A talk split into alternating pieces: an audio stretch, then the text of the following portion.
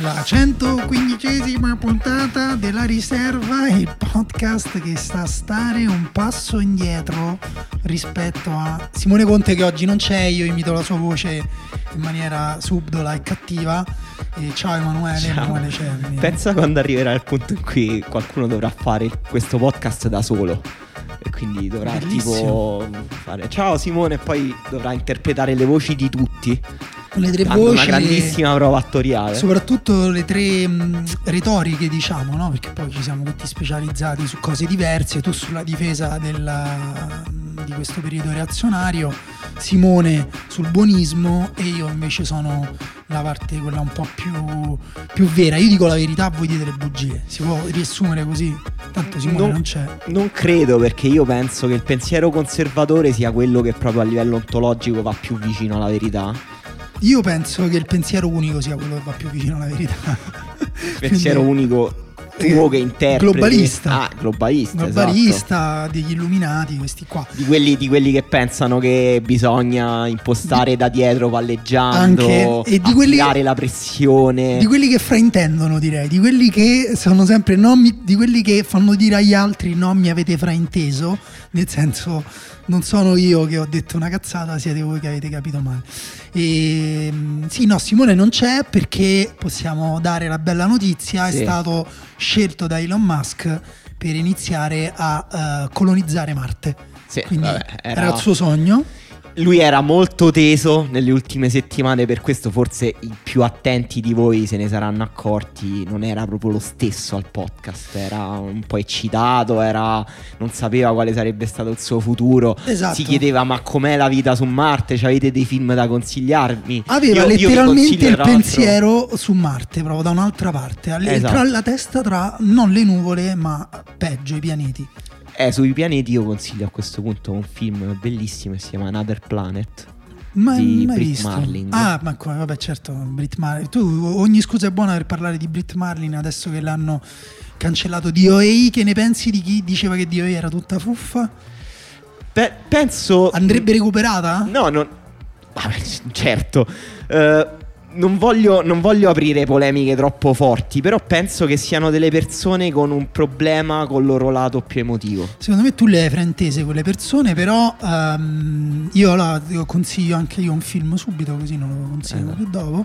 Eh, si chiama eh, Il mondo è tuo, The World is Yours o Le monde est à toi in francese di Romain Gravas che era mm, regista di videoclip, ehm, fondatore di un gruppo che si chiamano Courtois Jamais francese che ha lanciato Vincent Cassel, fatto video di mia, quindi roba coatta, non nel senso del piotta che fa video da massa con le pellicce, ma roba coatta tipo di Bori con la tuta che sparano, che però fanno un sacco ridere anche perché eh, dipingere quel mondo come l'origine di tutti i mali, no, in realtà quel mondo è quello che sopravviverà, quindi sta già come genere, stanno già producendo anche comicità, insomma, giustamente. E, mh, perché siamo finiti a parlare di queste cose? Mm, non lo so, comunque in realtà abbiamo accennato Perché, anche... perché ci manca il presentatore. Sì, ci manca il presentatore, quindi sarà... eh, ci mancherà per sempre, visto che è andato letteralmente su un altro pianeta. Sì, anche se pare che stanno mettendo una linea diretta, quindi potremmo essere gli unici, c'è una cabina blu qua fuori in cui potremmo guarda- chiamare Simone Conte su Marte. A me non prende il Watchmen. telefono per chiamare qualcuno a, a San Lorenzo da Eh, qua, quindi... Ma queste sono tipo le cose, tipo quella di la cabina per Dottor Manhattan, è una cosa speciale, unica tra noi e Simone Conte, ci pensa Elon. Bello, bello. Però appunto accennavamo in realtà alle polemiche che eh, sono continuate, cioè noi ne avevamo parlato molto la scorsa puntata, parlando dell'avversione del, um, del linguaggio giornalistico per la complessità. Eh, eh, per, e quindi un amore per la semplificazione in tutte quelle polemiche sul contropiede, in particolare in relazione alla, all'intervista di Capella a Conte a Sky. Eh, ovviamente non è che quella wave è finita, anzi no, è continuata, sì. si è inasprita perché è successo che nell'ultimo turno di campionato ci sono stati due gol subiti in impostazione bassa, cioè quello dal, subito dal Napoli per il gol di Immobile eh, e quello subito dalla Roma contro la Juventus che non è un gol ma un rigore che Di Bala ha guadagnato rubando palla a Veretù eh, sì anche la punizione del gol di Demiral nasce da un recupero alto della Juventus però giustamente invece di sottolineare il pressing avanzato della Juventus che è una delle caratteristiche eh, del, insomma, implementate da Sarri rispetto alla Juventus dell'anno scorso si sottolineano gli errori tutti gli allenatori interrogati hanno detto chiaramente, cioè, io ho scritto pure un pezzo sul fatto che nessuno lo fa perché pensa che sia più bello eh, giocare a calcio in un certo modo, ma evidentemente ritengono che il rischio vale la pena ehm, e anche poi come dire, quello che costa, non solo il rischio, ma anche mettere in conto qualche gol preso uh, per queste ragioni, per provare ad impostare dal basso, vale la pena per poi invece costruire. Sì, è la cosa che ha detto Gattuso, ha detto magari ci costa 3-4 gol a stagione, ma ce ne porta 10, 10, 10, adesso, adesso, adesso fa fatto delle cifre sì, un po' strane però. Chi che si tiene come allenatore del Barcellona, oltre ad aver detto cose bellissime, tipo ieri passeggiavo con le capre e oggi sono qui a presentare nel, nel, nel, nell'Academy del Barcellona, nel centro sportivo del Barcellona, ha detto anche che lui mette in conto più o meno ogni anno di subire più o meno tre gol per errori eh, in sì, fase anche di se quello è diverso perché chi che Setien proprio decide di voler subire tre gol. No, ma io, io dico... no, però, senso... eh, no, giusto per dire che l'ultimo Betis di Setien era una squadra veramente suicida Ma da quel può, punto di vista. Si può essere più o meno uh, ideologici o anche arrivare a, ad espressioni appunto anche a dire va bene non me ne frega niente per questo è il modo che io preferisco di giocare. Come c'è anche gente che dice non me ne frega niente a me dell'impostazione bassa il mio modo di giocare è far calciare lungo il portiere e cercare la seconda palla.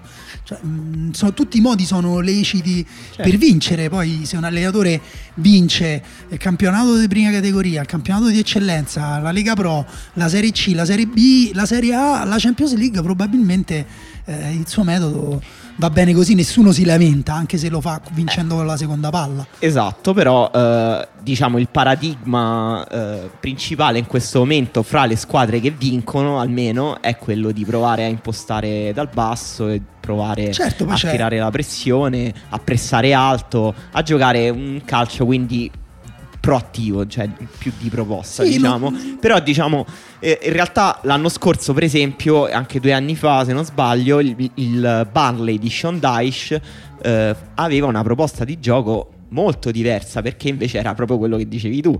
Lanci lunghi eh, tante seconde palle eh, difesa bassa alternata a folate di pressing grandissima intensità grandissimo atletismo molta semplicità col pallone tra i piedi e il Barley era una squadra divertente da vedere. Cioè, non è che noi eravamo davanti al Barley e dicevamo che schifo, che vergogna, che arretratezza, che retroga. Era divertente perché era vario e perché soprattutto era efficace. Eh, cioè, quella squadra funzionava e vedere una squadra che funziona, che mh, ha preparato un piano, lo applica e ci porta dei risultati, è quello il bello no? anche. Poi uno può, come dici tu, avere delle preferenze anche di gusto. Il Barley poi adesso non gioca più bene come prima ed è e meno gradevole. Esatto, esatto. anche risultati diversi. No, ma mh, sempre per fare un esempio dalla Premier, una delle tre neopromosse quest'anno è lo Sheffield United che ha una proposta di gioco iper ambiziosa con una difesa a tre con però gli interni che si sovrappongono sull'esterno e vanno al cross, una delle cose segnalate sin dall'inizio dell'anno e lo Sheffield è lì a due punti dallo United eh, con la possibilità di giocarsi le proprie carte di finire addirittura in Europa ma eh, al di là di questo secondo me sono due discorsi eh, leggermente separati che vengono confusi un po' ad arte da chi eh, ne ha convenienza perché da una parte c'è il discorso tecnico e tattico dell'evoluzione del calcio e si può discutere tutto no? perché anche appunto in Premier League ad esempio dove l'intensità um, è sempre stata altissima. Klopp ha dovuto uh, recuperare degli strumenti di Guardiola Guardiola ha invece recuperato gli strumenti del calcio tedesco, si sono influenzati a vicenda e, ed è un, dire, un tipo di gioco, molti tipi di gioco in realtà peculiari, diversi, complessi, che volendo poi uno può utilizzare quei concetti lì per semplificare, esatto.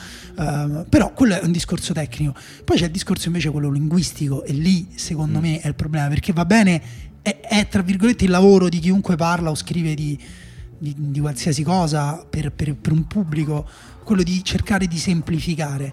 Um, però se tu per semplificare o finisci per dire cose che non sono giuste o peggio ancora dici sai che ti dico non sono in grado di semplificare questa cosa, uh, quindi la derido.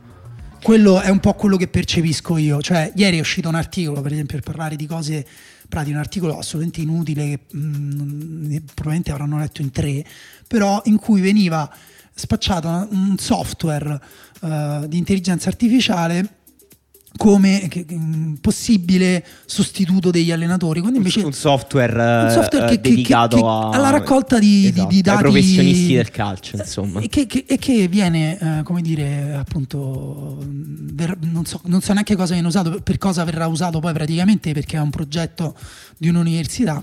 Però da quello che ho capito io è una cosa che raccoglie dati statistici, quindi non è... Eh, ma come, è come dire allora che opta dai consigli ai club. No, Opta fornisce dati agli allenatori, quasi tutti gli allenatori eh, li raccoglie, molti hanno gli analisti, alcuni allenatori, surprise, surprise, non hanno neanche gli analisti o se ne fottono di quello che gli dicono, non guardano le statistiche. Um, quindi, cioè, nel senso, gli approcci sono molteplici, però se un mondo si professionalizza, cambia e introduce delle cose, a noi forse starebbe osservarlo e a qualcuno all'interno di questo noi del pubblico raccontarlo, non deriderlo e dire non vi preoccupate, è una moda passeggera, si sa questi allenatori coglioni che vogliono far giocare i portieri con i piedi. Eh... Sì, poi eh, allena te, allena te. Eh, ne, noi ne abbiamo parlato a lungo la scorsa puntata, eh, però eh, pure insomma siamo quasi obbligati a riparlarne perché questo è il clima culturale in cui siamo, c'è quasi una battaglia ideologica a questo punto eh, che non è manco, cioè non saprei neanche dire se è davvero ideologica. Io non so neanche cosa eh. pensano di ottenere, perché non è che gli allenatori leggono queste cose e dicono ha ragione tal dei tali sul blog o sul, o sul quotidiano importante.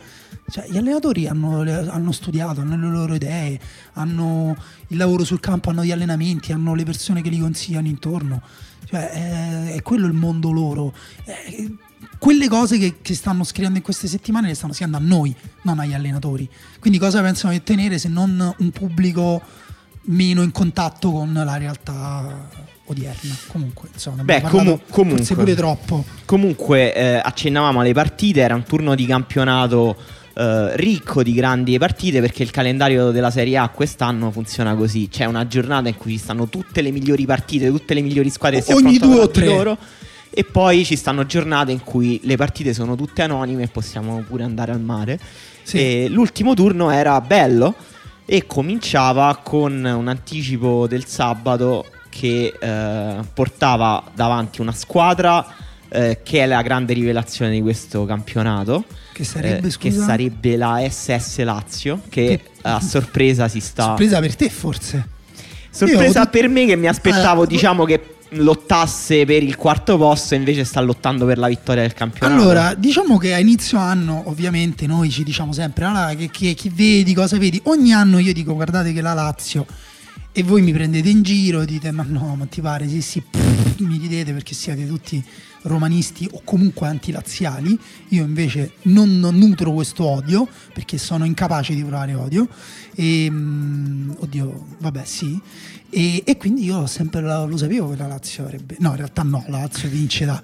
Cioè, è comunque sì, effettivamente una bella Pazzesco. È pazzesco e, e, giocava contro la squadra meno in forma del campionato, cioè il Napoli, che da quando è arrivato Gattuso mh, ha vinto solo in Coppa Italia. No, è, bru- è, brutto da dire perché è presto, no? Per giudicare Gattuso. No, no, e questo lo dicevo non per giudicare Gattuso, ma per no, dire che il Napoli che non vince da un sacco di eh, tempo. Ma poi le cose è vero che quando vanno così male, a un certo punto devi già, devi già riparlarne, devi già chiederti che cosa sta succedendo.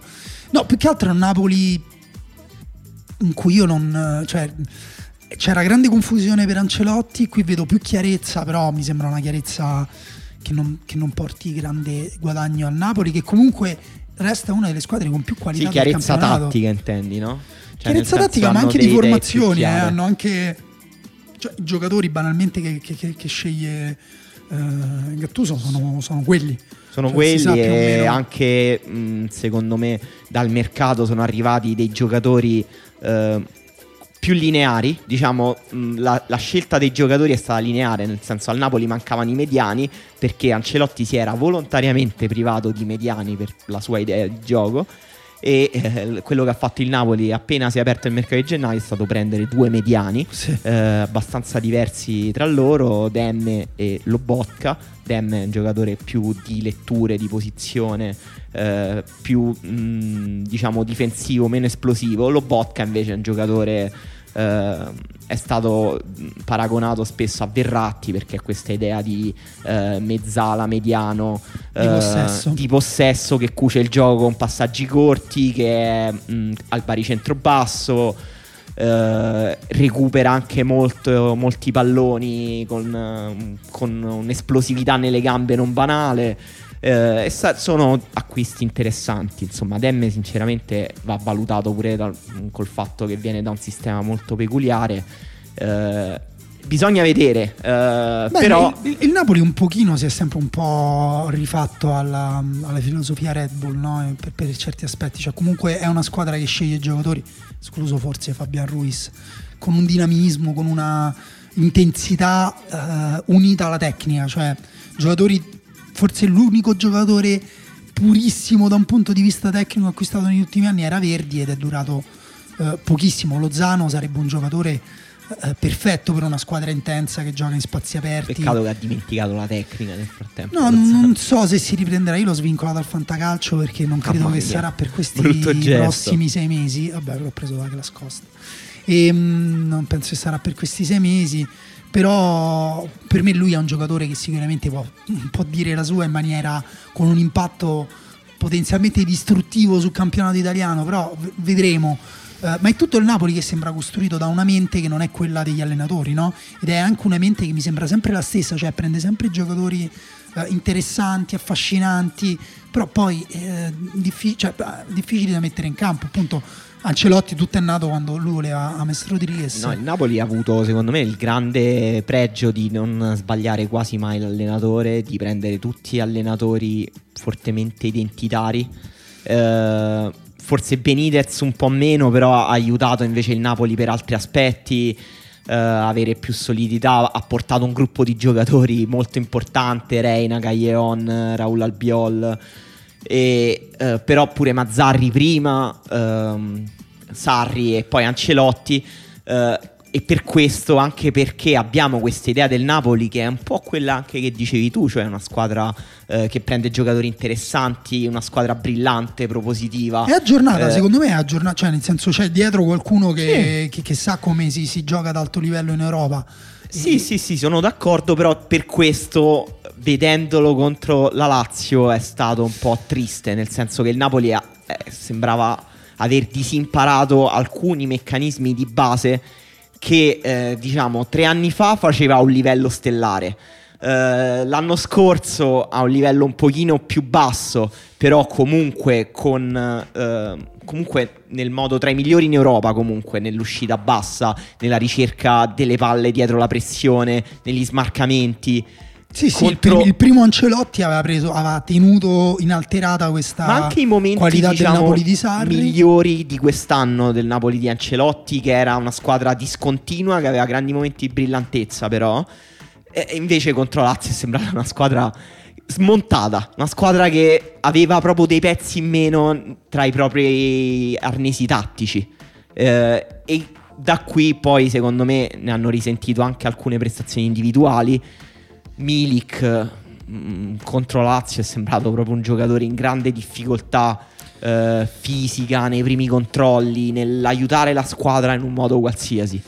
Purtroppo i giocatori non, non sono una cosa um, a sé, diciamo, sono inseriti anzitutto nel tempo come tutti gli esseri umani e quindi Milik quando è arrivato in Italia era un giovane eh, interessante dell'Ajax con delle qualità e dei, e dei difetti, eh, ha sviluppato alcune potenzialità ma ha sviluppato anche degli incredibili buchi che non sapete neanche dire se sono tecnici, fisici, mentali, perché sembra coordinarsi male, muoversi male senza palla, ehm, poco lucido negli ultimi metri, eh, per essere uno che poi invece dall'altra parte quando mh, mm, tutto gli va bene, diciamo, si coordina alla perfezione, colpisce la palla con una violenza, secondo me, pochi giocatori, eh, pochi centravanti hanno.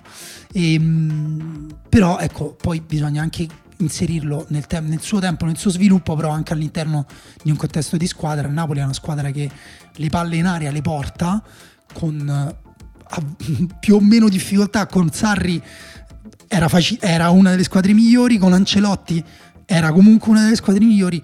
Contro la Lazio, secondo me, ha fatto una fatica pazzesca. C'è riuscita, per esempio, nell'azione quella del palo di Zielinski con, con, con, delle azioni iper complicate. Sì, un, era un ottimo momento. Era un momento ottimo legato secondo me a come il Napoli riusciva a riaggredire a stare alto in e campo. Anche, e anche poi a gestire la palla sul breve, eh, perché gli scambi quando riescono comunque ancora a comunque trovare... il livello tecnico di alcuni giocatori è, è formidabile. Esatto. Eh, Insigne, Zielinski però con tutto quel controllo, con tutta quella cosa, a volte eh, dava veramente l'impressione che non sarebbe entrata in aria neanche se la palla se la fossero passata con le mani in quegli esercizi in cui...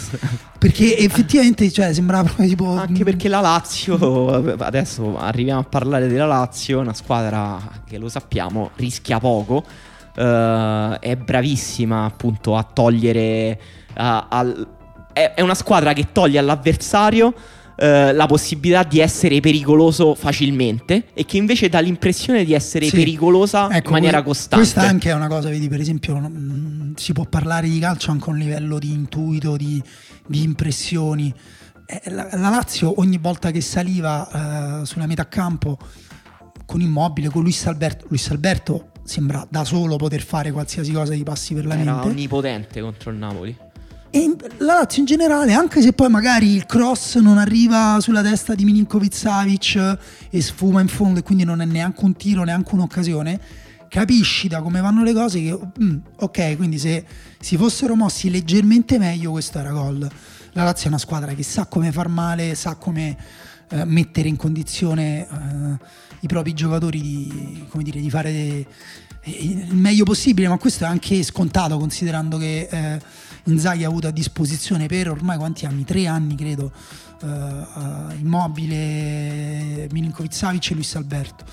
Quindi no, mm, anche per molti più anni Parolo, Lulic, uh, Acerbi, non lo so, comunque sa, è una squadra che punta sulla, sulla continuità e, e questa la, è una cosa che appunto secondo me poi alla fine ci guadagni. Poi se vuoi possiamo passare direttamente alla domanda successiva che è quanto può durare la Lazio a 10 vittorie consecutive um, nonostante ciò è ancora al terzo posto. Questo è pazzesco sì, io, io, in realtà ha perso, ha perso, due sole partite una con l'Inter e una con la SPAL ed è comunque solo al terzo posto. Sì, sì, sì, infatti ehm, secondo me alla fine di questo turno di campionato a me è venuta in mente una domanda che volevo farti che era più complessiva e voleva tirare dentro pure le altre due grandi partite della scorsa settimana, cioè Roma-Juventus e Atalanta-Inter, e che era una domanda sugli equilibri dell'alta classifica in Serie A. Perché eh, è vero che eh, abbiamo dato per scontato, alla fine lo facciamo ancora, che eh, la lotta a scudetto sia ristretta a Inter e Juventus, eh, magari con la Lazio come terzo incomodo, però nella Serie A degli ultimi anni ci siamo abituati a una classifica sempre spezzata tra le prime due posizioni e forse anche per questo fatichiamo a immaginare che qualcuno da dietro possa inserirsi, in questo caso la Lazio. Però secondo me questo turno di campionato ha mostrato che tra le prime due, che comunque stanno facendo un campionato incredibile, facendo tantissimi punti, eh, e le altre fino al quinto posto, cioè fino alla Roma, eh, non c'è tantissima distanza. Cioè, c'è distanza magari per quelle cose che rendono la classifica quella attuale. Cioè la continuità, la solidità, eh, magari la qualità di, de, della rosa di alcuni giocatori in particolare che alzano molto il livello. Eh, però poi nella partita secca mi sembrano tutte squadre che anche con momenti difficili, sono tutte squadre organizzate con un'idea chiara. Uh, in questo senso la Serie A quest- e stiamo parlando di un turno di campionato che ha proposto secondo me delle partite non brillantissime per esempio Roma-Juventus brutta, è stata bruttina. brutta e Lazio-Napoli anche oltre, oltre me che bruttina. tragica Roma-Juventus è stata... oltre che tragica però allo stesso tempo secondo me ha mostrato una competizione forse più equilibrata di quanto ci potevamo aspettare. Sì, questo, questo è vero, eh, anche se la continuità appunto non- è, è eccezionale di quelle tre, nel senso io, la Lazio ha una partita in meno, e, mh, potenzialmente quindi ha solo un punto in meno dell'Inter e, mh, ed ha una continuità di rendimento francamente mh, appunto non, non neanche- non deve neanche giocare sempre meglio della propria avversaria ma ha, ha una maturità che, che- che altre squadre non hanno. Cioè se la Lazio dovesse per me la Lazio può avere solo una crisi eh, mentale, diciamo, cioè di, a un certo punto per qualche ragione i risultati iniziano a non girare, si abbassano le loro non lo so, la loro fiducia, la loro magari qualcuno cala un pochino di forma, iniziano a faticare un pochino a trovarsi perché poi effettivamente è una squadra che si basa su pochi giocatori, questo è vero, un gioco estremamente adattato sartorialmente sulle qualità dei suoi giocatori migliori, quindi se mettiamo domani si dovesse far male perché poi i giocatori si fanno male a tutte le squadre con Luis Alberto sarebbero problemi Anche gravi per la Lazio. si rompe il cervello della squadra Esatto, però a parte una cosa del genere, per me la Lazio è una squadra che, mh, che ha veramente un, un- un equilibrio che, che in Serie A paga tantissimo. L'Inter invece è una squadra che eh, ha un gioco eh, non equilibrato nel senso perché è meno forse è meno adattabile a tutti i contesti, però nel 90% dei casi l'Inter riesce a, eh, a vincere la partita bene, a schiacciare soprattutto nei primi minuti le squadre avversarie nella loro metà campo, trova sempre la strada per il gol. ehm, insomma, a parte alcune partite che tra l'altro già sono capitate, per esempio quella con l'Atalanta, se ne parliamo, eh, l'Inter difficilmente eh, troverà avversarie che la mettono in discussione. La Juventus eh, è comunque continua ad essere la squadra più completa, anche qui secondo me discorso apertissimo perché ci sono cose positive, cose negative, però anche qui alla Juventus francamente non è che si può pensare, cioè io non, non riesco a pensare alla Juventus che perde punti eh, per, per sbaglio con squadre Sì, che non sono... Tra l'altro ha dimostrato di saper fare la difesa posizionale ancora a un livello eh, come quasi nessuno in Europa contro la Roma, dico. Sì, poi ha perso due partite di seguito con la Lazio per dirti. Magari, che ne so, la partita di ritorno la perde con l'Inter, boh, può darsi, però sicuramente sarà l'unica partita di ritorno in cui, che, che- che avranno perso, o le uniche due. Quindi è difficile competere a quel livello eh, con squadre che perdono una, massimo due partite eh, a girone. E, queste squadre per me sono solo Juve, Inter e Lazio. Le altre, l'Atalanta per me, per esempio, fare il discorso che dici te nella singola partita, l'Atalanta per me può battere tutte. Sì, infatti, Tutte. eh, per parlare un po' Però de- poi può della per- partita, poi perdere con la Fiorentina in Coppa Italia o puoi perdere è stata nel prossimo turno. sì, sì, sì, è una squadra fragile, lo sappiamo. Eh, è stata la partita più bella del weekend, probabilmente Inter-Atalanta. Sì. Eh, era un inedito il confronto tra Gasperini e Conte, almeno con Gasperini all'Atalanta. E eh, è stata una partita con altissimi ritmi e un alto livello anche di giocate individuali. L'Inter, secondo me, nei primi 20 minuti ha controllato l'Atalanta come non avevo fa- visto fare a nessuno quest'anno in Serie A. Eh, la- con la lucidità, la tranquillità, il modo in cui gio- mh, facevano girare palle e trovavano le punte e anche appunto il dominio fisico e tecnico di Lukaku e Lautaro sui difensori dell'Atalanta è stato eh, quello è stato Brutale. è stato brutale ed è durato secondo me tutta la partita.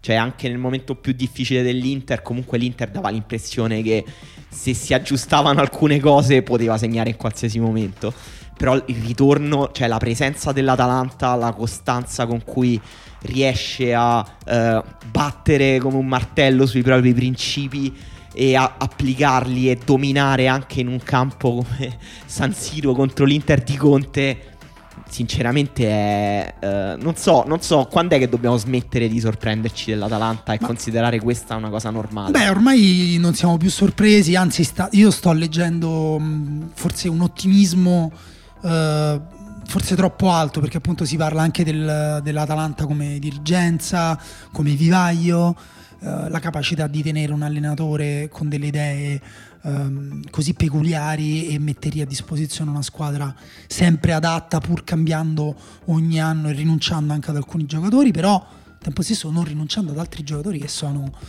eh, mm, eccezionali perché Ilicic, abbiamo parlato di Luis Alberto, ma Ilicic pure insomma, si contendono la palma forse di giocatore più forte della, di, di, di questa Serie A. Gomez stesso che ogni anno deve andare via, non va via. Zapata che doveva andare via l'altro anno, invece no, si sono rinforzati, hanno preso anche Muriel. E, ehm, quindi è una squadra, hanno preso Malinowski, giocatore interessantissimo, non so se, se hai la stessa impressione, però ogni volta che Malinowski tocca palla vedo un giocatore superiore al contesto dei giocatori che gli sono intorno, ma non solo quelli dell'Atalanta, ma anche gli avversari eh, non solo quelli dell'Atalanta, ovviamente escluso Ilicic Gomez e quando parlo di avversari ovviamente escluso so, Pjanic, però che l'Atalanta abbia un giocatore che tecnicamente la, e atleticamente potrebbe stare in una squadra come l'Inter o come la Juventus. Sì, un giocatore significa... ancora un po' caotico forse. Sì, sì, però, però diciamo la materia, la materia grezza, no? è... cioè, diciamo che l'Atalanta compra nello stesso supermercato dove potrebbero comprare veramente eh, Juventus e Inter. Anche sì, se... tra l'altro Malinowski, mh, mm, non voglio dire, però si sapeva che era, cioè, veniva da alcune stagioni di altissimo livello, bastava... Bast- Malinowski basta vedere due cose, come controlla la palla e come calcia. Esatto. Vedi sì, quelle sì. due cose e dici questo è un giocatore sì, anche, di livello. Secondo me anche un po' come la porta, perché lì vedi un'esplosività e, un, e una forza fisica che comunque in qualsiasi campionato è spendibile.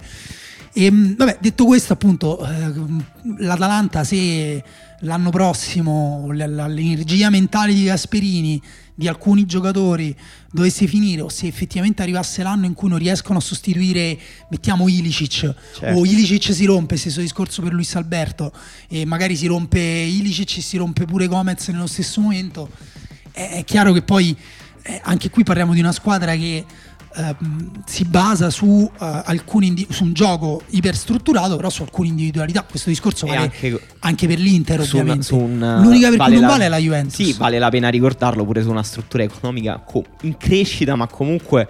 Eh, inferiore alle altre, è comunque una squadra che ha dovuto cedere Kuluseschi nel mercato di gennaio, mentre Kuluseschi poteva essere la risposta, per esempio, alla eh, sostituzione di Ilicic o di, o di Gomez momento, ed è vero che ha incassato un sacco di soldi ed è vero che un giocatore che quasi non ha strusciato quella maglia gli ha fruttato 40 milioni, però poi appunto devono comprare, devono usarli questi soldi finché continuano a azzeccare gli acquisti andrà sì, sì. tutto bene. Questa però... è un po' la differenza però tra magari le squadre di alto uh, livello in Italia e magari quelle in, in Premier League dove puoi comunque basarti su una rosa più ampia, più varia, cioè, poi non è detto che sia migliore, però appunto ripeto, secondo me tra le prime linee dell'Atalanta e le seconde linee dell'Atalanta c'è un fossato con coccodrilli in mezzo, quindi eh, anche se ormai appunto iniziamo a parlare di seconde linee, iniziamo a parlare di Malinowski e Muriel per dire, eh, quindi sì. anche lì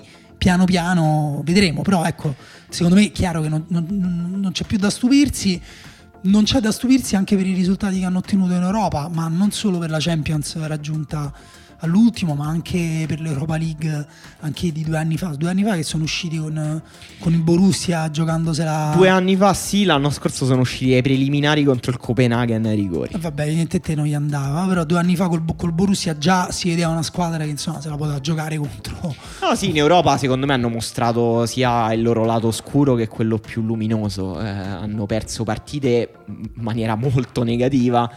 Eh, hanno fatto anche, anche alcune grandi prestazioni.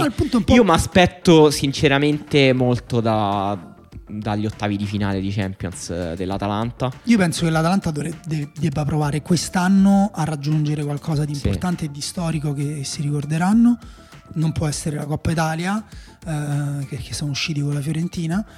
Potrà essere forse un piazzamento in Europa, magari giocarsi un quarto o perché no una semifinale.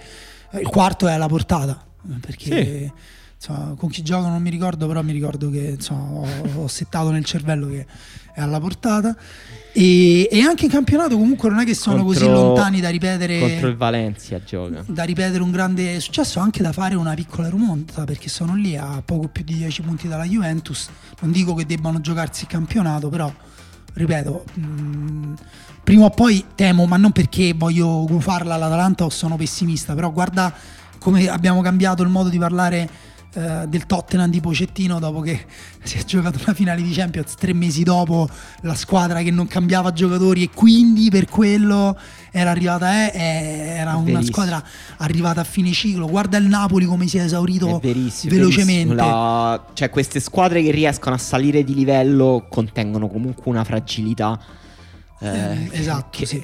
che- che è anche triste, anche triste che eh, le cose siano così caduche nel calcio Sì, contemporaneo. con, con un po' di classismo potremmo dire che è un po' come quando una persona che non è abituata a gestire dei soldi ottiene un successo economico e però insomma ritornare povero è sempre lì dietro l'angolo Esatto, lo sai cosa bisogna fare per cercare di non essere mai caduci, poveri e non Strappar- farsi risucchiare? strapparsi il cuore dal petto sì, oppure comprare per due lire uno dei migliori centrocampisti in Europa degli ultimi anni, ancora nel fiore della sua età, nel mercato di gennaio, ricoprendo la falla più evidente del proprio sistema.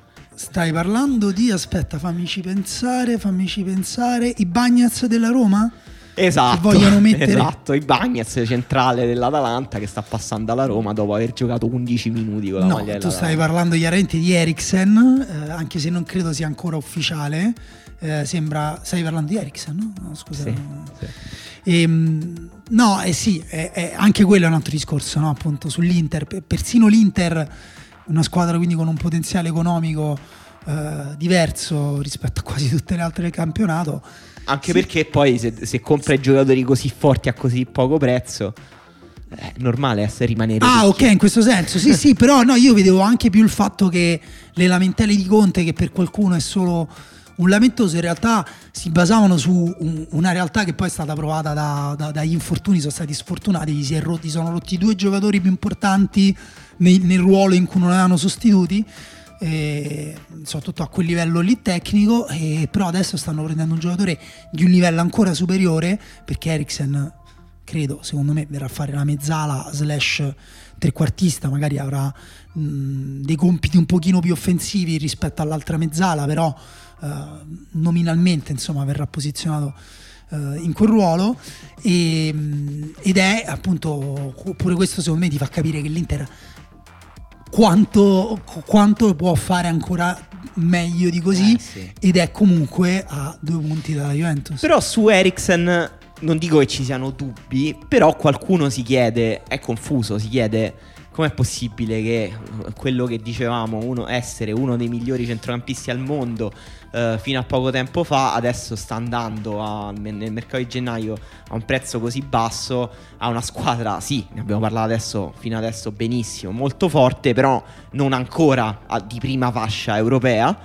Eh, e la risposta a tutto questo non può essere solo che Eriksen è in scadenza, perché eh, ok, è in scadenza, però questo dà paradossalmente ancora più potere contrattuale a lui di scegliersi anche una squadra. Sì, però dipende perché il potere, a parte che eh, Antonio Conte, nonostante in Italia appunto venga come- eh, dipinto come un piagnone, eh, qualcosina l'ha fatta anche all'estero e magari Eriksen ha anche voglia di andare a giocare eh, dove può migliorare, dove può imparare e dove può essere messo in condizione di fare bene e quindi in questo caso può anche aver fatto una scelta tecnica e tattica e, il valore di Antonio Conte europeo può aver pesato e viene da un periodo comunque così così anche proprio Sì. a livello anche quel poco che ha giocato ma eh, io per esempio non sono d'accordo quando dicono svogliato era scadenza perché poi i giocatori secondo me è difficile che entrano in campo e, e- e- non vogliono giocare bene magari si- non si è allenato bene Ha avuto dei ehm, problemi fisici eh, strani, eh, ha avuto dei problemi intestinali cronici. co- come me adesso perché ho, ho le eredità di Simone me le ha lasciate prima di andare su Marte e che lo hanno, gli hanno impedito di essere insomma al meglio della forma, di allenarsi bene. eh, per un lungo periodo. Poi, figurati, a questo si è aggiunto la questione contrattuale. Eh, che ha fatto sì che magari anche l'anno scorso non è stato, seppur in una grande stagione del Tottenham, tra i migliori del Tottenham, in una stagione un pochino più opaca delle altre, Eriksen ha fatto, se non sbaglio, comunque una cosa come 10, a- 10 gol e 12 assist l'anno scorso. Quest'anno ha giocato ancora un po' peggio, ha mostrato secondo me il suo talento incredibile in almeno due o tre occasioni, per esempio la partita col Newcastle che lui ha risollevato eh, praticamente da solo dal suo ingresso in campo. Uh, e però in un sistema molto involuto, cioè che ha cambiato allenatore, sì, esatto. è collassato, è esploso. Uh, quindi Guarda... quest'anno secondo me è quasi ingiudicabile. È vero che ha 27 anni, però uh, come età calcistica forse è un po' più avanti, perché è un giocatore che da quando ne ha 19 gioca 40 partite l'anno. Sì, direi anche quasi 16, perché se non ricordo male appunto lui è, ha giocato veramente da giovanissimo in Danimarca um, all'Ajax faceva la mezzala di possesso, al Tottenham è stato uh, riposizionato eh, sulla infatti, tre quarti infatti. e Quale... poi però negli ultimi anni, no, è la questione del ruolo, eh, anche esatto, molti dicono volevo... non è adatta a Conte perché se lo immagino veramente come un numero 10 puro da mettere, anzi qualcuno dice al posto di Lautaro, secondo me no, uh, anche negli ultimi anni in realtà il suo ruolo si è ehm, cioè ha riabbassato un pochino la, la, sua posizione sia partendo dalla tre quarti ma anche a volte proprio giocando a fianco del mediano e è proprio una delle sue ecco questa forse è l'unico non voglio dire dubbio però l'unica cosa tattica effettivamente da notare mm. è che una cosa è se tu fai il movimento che dalla tre quarti ti abbassi o comunque tu scendi per prendere palla anche se è da difensori verso i due difensori e l'altro invece è il movimento che Conte richiede alla Mezzali che è sempre quello di andare in verticale, guardare il più possibile in avanti e semmai andare a recuperare la seconda palla o la sponda della punta, però è vero pure che Eriksen non solo dal meglio uh, fronta alla porta, ma, um, è vero pure che, che, è un giocatore che in Inghilterra ha imparato un gioco più intenso, più verticale, più dinamico, quindi può solo uh, che guadagnarne uh, in, in, un gioco codificato in cui non deve essere lui con una straordinaria intelligenza tattica a cercarsi lo spazio dove ricevere, ma diciamo lo sa già perché Conte ha preparato le cose.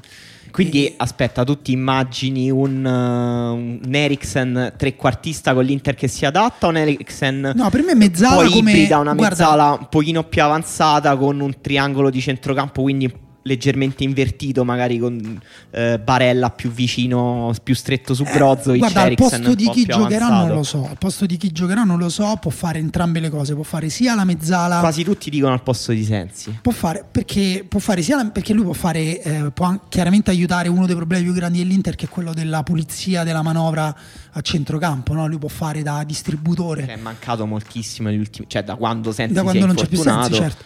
Quindi può, e tra l'altro uh, in questo aiuterebbe anche l'inserimento di Ashley Young sulla fascia sinistra, un giocatore con una tecnica imparagonabile a quella anche di Asamoah e, e di Biraghi, soprattutto in costruzione. E forse di Asamoah no, però sì, rispetto a Biraghi. Per me tecnica pura e gestione del pallone Ashley Young può giocare a centrocampo in Italia. Sicuramente lui è, nasce centrocampista. No, centrocampista centrale intendevo proprio, cioè può, nel senso con gli spazi che abbiamo qua sulla fascia lui può venire a ricevere e aiutare la distribuzione. E, ehm, ma Eriksen anche può fare questa cosa vicino a Brozovic, cioè senza nessun problema. Però la sua più grande qualità è quello che secondo me manca all'Inter, proprio non ha proprio un giocatore come lui, perché Barella è un giocatore creativo, dinamico, intenso, però non ha la sua, non ha, non ha, non ha, non è Eriksen. Eh, non ha nessuno l'Inter che porti la palla in aria come Eriksen sa fare con, con un passaggio, ehm, con i cross. Sì, è, lui è quello che volevo dire. Secondo me lui è davvero il miglior crossatore in Europa. Guarda, c'è a un certo partita... punto lui faceva, fa, è l'unico che, che, riesce a rendere que- quelle palle inutili da tre quarti, anche un pochino alte, non quelle di Trent Alexander-Arnold per capirci forti tra difesa e portiere ma delle palle proprio no, che no, lente disegna, morbide che arrivano esatto, perfette sulla, sulla testa, testa, dell'attaccante. Guardatevi uh, la partita del 2017 tra Tottenham e Chelsea, il Chelsea di Conte, quindi quella potrebbe anche essere volendo la partita in cui Conte si è innamorato di Eriksen poi... come i video su YouTube che c'è la, non so se conosci il filone de, la partita che fece comprare che convinse il Barcellona a comprare Neymar. Però è, per, per quanto sia strano le, le, le, storie che girano all'interno sono, sono vere, sono, sono vere. sembrano vere per cui gli allenatori effettivamente scelgono i giocatori dopo averli visti giocare contro la loro squadra.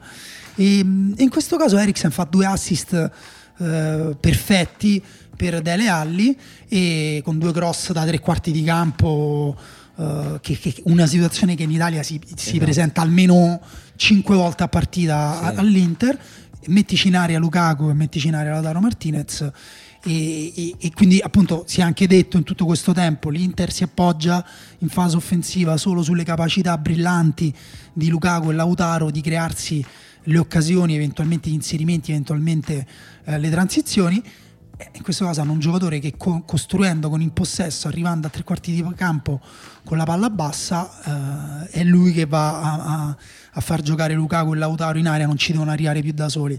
Quindi insomma questa cosa qua per me non ha veramente prezzo. No, eh, lì, di, mh, mm, diciamo, altro che 18 milioni. Sì, davvero. No, è, è, molto difficile pensare che Eriksen non possa avere un grande impatto in Serie A, anche perché un giocatore come lui eh, con, nell'impatto beneficerà moltissimo, per esempio, della, eh, dei ritmi più bassi, della, dell'intensità più bassa che c'è in Serie A. Potrà eh, ricevere palle, alzare la testa con più calma potrà dare appunto la rifinitura con un tempo in più di gioco e oh, per oh, lui... Ecco, anche questo è interessante perché lui nel campionato inglese rallentava, abbassava, era la pausa uh, che serviva, però sapeva sottostare a quell'intensità. Nel campionato italiano potrà essere un gestore ma anche un acceleratore perché quello che vede lui, la velocità a cui la vede lui e la capacità di calcio e di far viaggiare la palla che ha lui non, non, è che non ce l'ha solo l'Inter, non ce l'ha neanche la Juventus questa.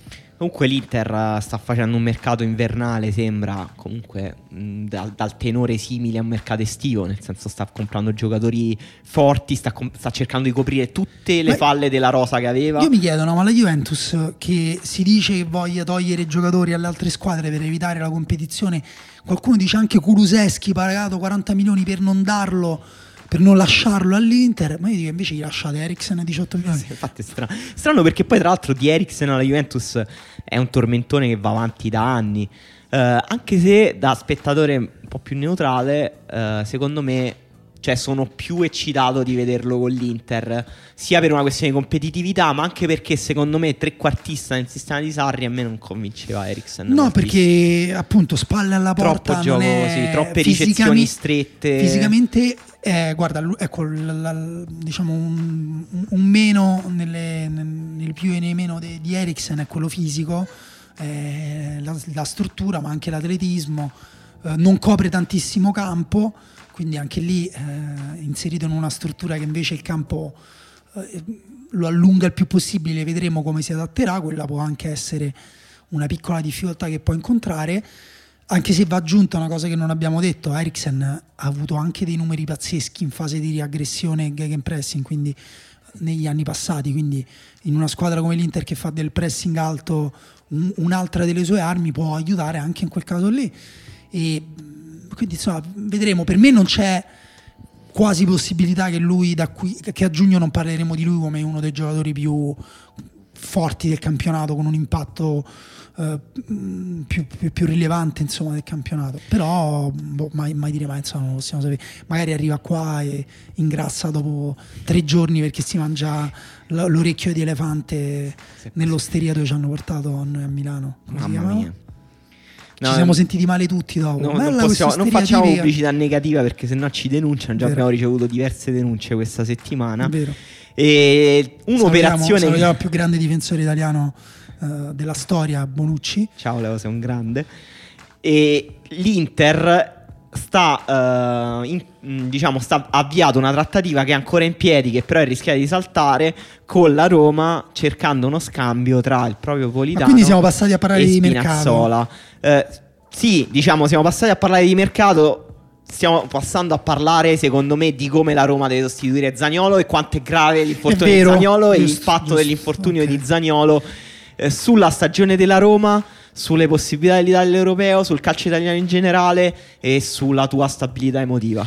Allora, eh, partiamo da un presupposto, sei tu l'esperto di mercato, quindi dimmi anzitutto questa cosa di Spinazzola e no. Politano perché io non la voglio, non, non, non ho fatto capisce. nulla per sapere. Eh, allora, mentre noi registriamo... Eh, l'Inter ha comprato Ashley Young, quindi intanto si è cautelata, nel senso un esterno lo ha preso. Sì, gliene servivano uh, Spinazzola e Politano avevano fatto Uh, le visite mediche, uh, una alla Roma e una all'Inter. Politano ha fatto le foto con la sciarpa della Roma. Sono usciti fuori dei dubbi, a quanto pare, sulle condizioni fisiche di Spinazzola. Uh, dopo, dopo, i quali Marotta pare abbia voluto cambiare la formula dell'operazione da obbligo di riscatto a prestito con diritto di riscatto. Adesso si stanno. Cioè, lui non ha detto nulla, ha solo cambiato proprio nel, la, la, cosa scritta. A un certo quelli della Roma hanno fatto: Aspetta un po', ma qui c'è scritto diritto o obbligo? Non avevamo sì, detto comunque, obbligo. Roma e Inter si fanno questo tipo di scaramucce da, da quest'estate. E non si capisce bene qual è la verità, cioè se davvero ci siano dubbi eh, sull'integrità fisica di Spinazzola, che è un giocatore che eh, è vero che storicamente. piuttosto legittimi. Sì, storicamente ha avuto tantissimi problemi fisici, però quest'anno ne ha avuto qualcuno, però non abbastanza da giustificare. Eh, insomma, dei dubbi sulle sue visite mediche, insomma, non lo so, è strano. No, il problema è che se tu fai un'operazione del genere che è fatta anche per equilibrare i costi a bilancio tra i due giocatori, eh, non posso poi io magari alla fine dell'anno ritrovarmi invece solo no, con infatti. un costo e non un guadagno. Non, non penso no, sia solo infatti... una scaramuccia non, non, lo so, cioè non, non, è detto, nel senso che poi è anche legittimo anche per l'Inter magari fare un'operazione in cui ha le mani meno legate a fine stagione, per esempio. Eh, quindi si sta negoziando sulla formula, non sappiamo se eh, salterà o meno. Diciamo, eh, i giocatori sono arrivati a un punto in cui si sono esposti così tanto che è difficile tornare indietro però allo stesso tempo le società devono trovare un modo per accordarsi, forse si troverà una formula sul eh, numero di presenze che renderà obbligatorio il riscatto poi. Sì, è vero che Politano appunto si collega alla questione dell'infortunio di Zagnolo, eh, sì. possiamo dire per chi non ti fa Roma, perché chi ti fa Roma insomma lo sa, che è vero che dall'esterno, vabbè ma la Roma si rompono tutti eccetera, però l'infortunio di Zagnolo ha avuto un impatto Mm, imparagonabile a qualsiasi altro infortunio avuto da dopo quello di Totti. Ha un'altra cosa tra Zaniolo e Totti, oltre al fatto che mancano 5 mesi a una competizione internazionale e la gente ha già iniziato a dire anche Totti prima del mondiale, eh, poi recuperò, Totti non si fece il crociato, eh, Zaniolo è un giocatore eh, pesante in senso no, strutturale. Senso recuperò. Totti giocò comunque con una placca di, sì, di, e, di, di metallo. comunque Totti piede. non fu più lo stesso, diciamo. No. E, e Zaniolo è un giocatore che fa dell'esplosività, della velocità, della leggerezza nella corsa in rapporto invece alla sua struttura fisica pesante.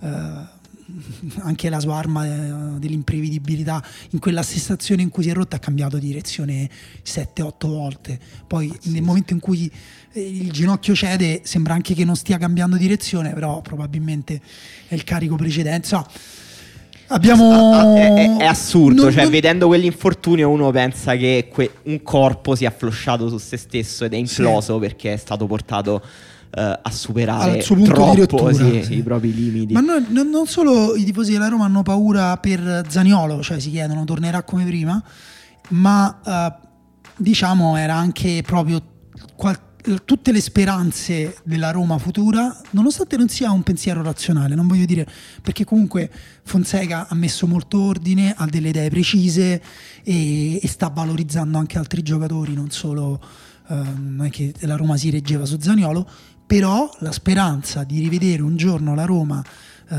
lottare ad alto livello era legata, sì, era legata, a un giocatore in particolare, soprattutto a Nicolò Zaniolo e, e alla sua eh, forza naturale, sembrava veramente arrivato mh, mm, come dono dal cielo.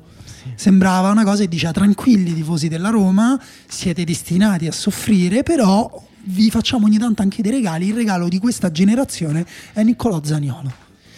Sì, eh, sì, infatti è più stato, secondo me, l'impatto emotivo sull'ambiente è stato più grande delle conseguenze sportive che comunque saranno, secondo me, significative perché Zagnolo era eh, non solo molto importante attualmente, ma poi sembrava in crescita costante, anche impercettibile, eh, nel senso che...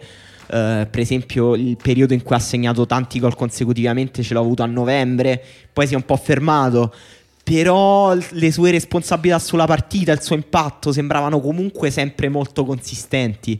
Eh, la Roma adesso mh, forse prenderà Politano, che è un giocatore completamente diverso, anche proprio con uno spessore eh, diverso, un giocatore sicuramente utile, cioè che ha senso mettere dentro il sistema della Roma, che sa fare alcune cose molto bene, è atleticamente un giocatore che porta palla per 30 metri a alta intensità, un'alta velocità e con un'ottima qualità tecnica in conduzione. Sì, sì, tra l'altro anche Politano alla fine adesso se ne parla come esubero dell'Inter, però c'è stato un momento a inizio stagione in cui era effettivamente importante. Sì, l'anno scorso soprattutto con Spalletti.